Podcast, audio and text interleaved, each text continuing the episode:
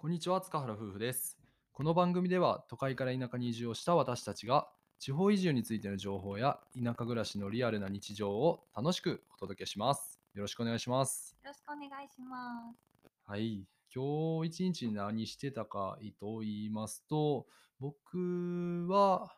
えーっと妻に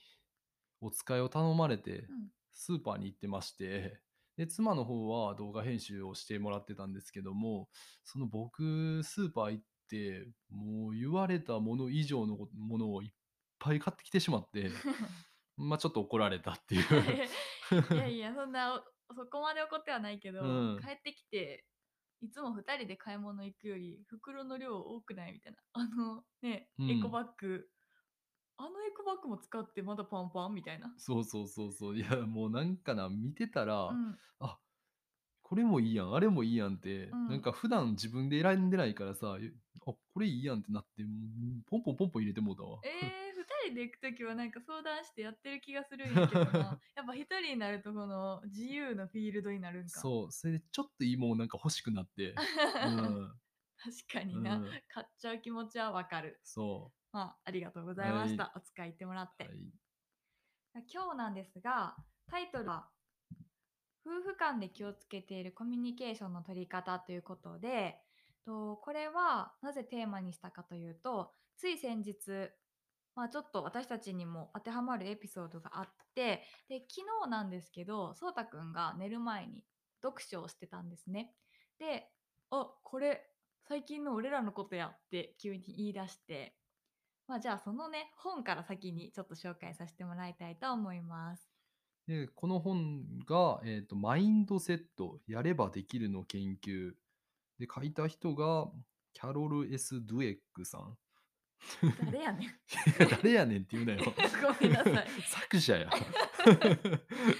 役が今西靖子さんです。そっちの方が入ってくるやん。キキャロル・ド・ノッシュみたいな。いやいやいや、しちゃんとね、作者やねんから、はいええやん。で2016年とかかな。結構古い。結構でもないか。まあ、ん多少古い本やねんけど、うんまあちょっと、何やろ、仕事をする上でのマインドの持ち方とか、うんまあちょっと勉強してみようと思って読んでみました。はい。で、まあこの本に書かれてあることっていうのは、まあ他人の評価ばっかり気にして行動するような、まあ、マインドの持ち方じゃなくて自分の成長につながるような、まあ、自分を主体的に考えた行動マインドの持ち方がまあ一番いいよっていうことが書かれてたんやけど、うんその中で一部まあ妻との、まあ、夫婦間の関係かのことも書いてあってその時のマインドの持ち方というか、うんまあ、コミュニケーション取り方かな。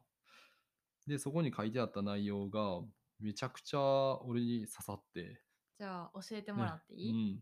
うん。で、タイトルがまず、言わなくてもわかるはずっていう。意味深。意味深やろ。うん。んで、書いてある内容が、努力を怠りがちになる背景には、一心伝心で通じるはずという期待がある。夫婦は一心同体なのだから、わざわざ言わなくても、こちらが何を考え、何を感じ、何を求めているか、分かってくれて当然だと。でもそんなことはありえない。説明しなくても通じると思っていると、とんでもないことになる。って書かれてました。最後怖。そう。で、まさに、最近ね、うんううん。ん、僕ら夫婦で、まあ、プチ喧嘩みたいなのがあって、まあ、うんそれが、まあ、言わなくてもわかるはずっていう、そのまんまの内容で、うん。そうそうそうそう。じゃあ、それはどんな日常の中で起こりましたか？えっと、俺が説明すんの？まあ、僕、結構、あの、妻に対して、まあ、言わんくてもわかるやんっていう、もう、省略して省略して物事を結構話したりだとか、もうどうせ分かってくれてるやろうと思って、もう何も言わないでおくことが結構多いんですけども、やっぱり男性の方ってそういう方多いんじゃないかなと思うんですけども、実際どうですかね？どうでしょうねう。ん。ちゃんときっちり報告してる人もいるかもしれないけど、うん。まあ、さっき言ってよとかさ、うんそういうやりとりってよくありがちかなとか思うけど。夫婦間のコミュニケーションやからさ、うんなんかもう、分かってくれてるもんやろって思わへん？うん、まあまあね、その、うん結婚歴が長くなればなるほどうさ、んやっぱね、分かり合ってるところも増える分、あえて言わなくてもいいだろうみたいなところはあるけうど、ん私たちまだ新婚やしうね、ん。大事なこの 時期にコミュニケーションを怠ると、まあね、で結局ね、何があったかというと、まあ結局何があったかっていうと、あの妻が僕に対して、まあ、これやっといてねって言われた時に僕は、まあ、ちょっといろいろやることがあったから、まあ後でやるわって、まあ、言ったんですね。まあ、後でやるわっていう一言は妻はすぐにそなんか何かが終わったらやってくれるもんやと思ってたんですけども僕自身は結構タスクが山積みやって でそれで妻がき何回聞いても、いや、俺はやり終わってないから、なんでやらんのってなってう、ん一回ね。そうそう、1回じゃなくてもう本当に100 回ぐらいあって、うんその、後でやるとか、まあ分かったとかも言ってくれるから、うん。あんまりその催促せんと待っとこうって思って、ね、私がたまに片付けることもあったけど、ね、たくさんたくさん出てきたら、もう自分でやってほしいし、うん。めっちゃ愚痴みたいなラジオになってるけどいけいる？そうそれで、まあ、気長に待ったりね翌日まで待ったりとかすることもあったんですけどなんかその結局これってあんまりこうちゃんと届いてないのかなみたいな気持ちになってきてそのねあのやってくれてない時もあるしまあ半分ぐらいやってくれてないんやけど たまにやってくれるからまた余計うん。あのやってくれるだろうって気持ちになっちゃって 待ってしまって。うん。そう。で結局やっぱやってどんどんそうやって自分の言ってることがこうおろそかにされてるんじゃないかみたいな気持ちになって、でよくよく聞いてみたらあのそうたくんの状況自体もすごい今忙しかったり、まあ、やらなあかんこととかがこうパッと一気に溜まってる時に私が声をかけてしまってたっていう状況があってでそれをちゃんと聞かないとわからなかったんですよね。そうそうそうそう。そう俺も説明不足やったから、うんうん。全然伝わってなくて。そう、んお互いのその状況をちゃんと言い合ってればあの分かってたこととかもこう、まあ、それをちょっと2人で一緒にいるからなんとなく分かってくれるだろうっていう気持ちでお互いが動いてしまってたことにより本当に小さいことなのにねそうやってなんかズレが生じてしまって、で最終的に私が怒るみたいな感じになってなんか嫌な空気が一瞬は流れてたんだけどやっぱりそういう話をしっかり話し合うことで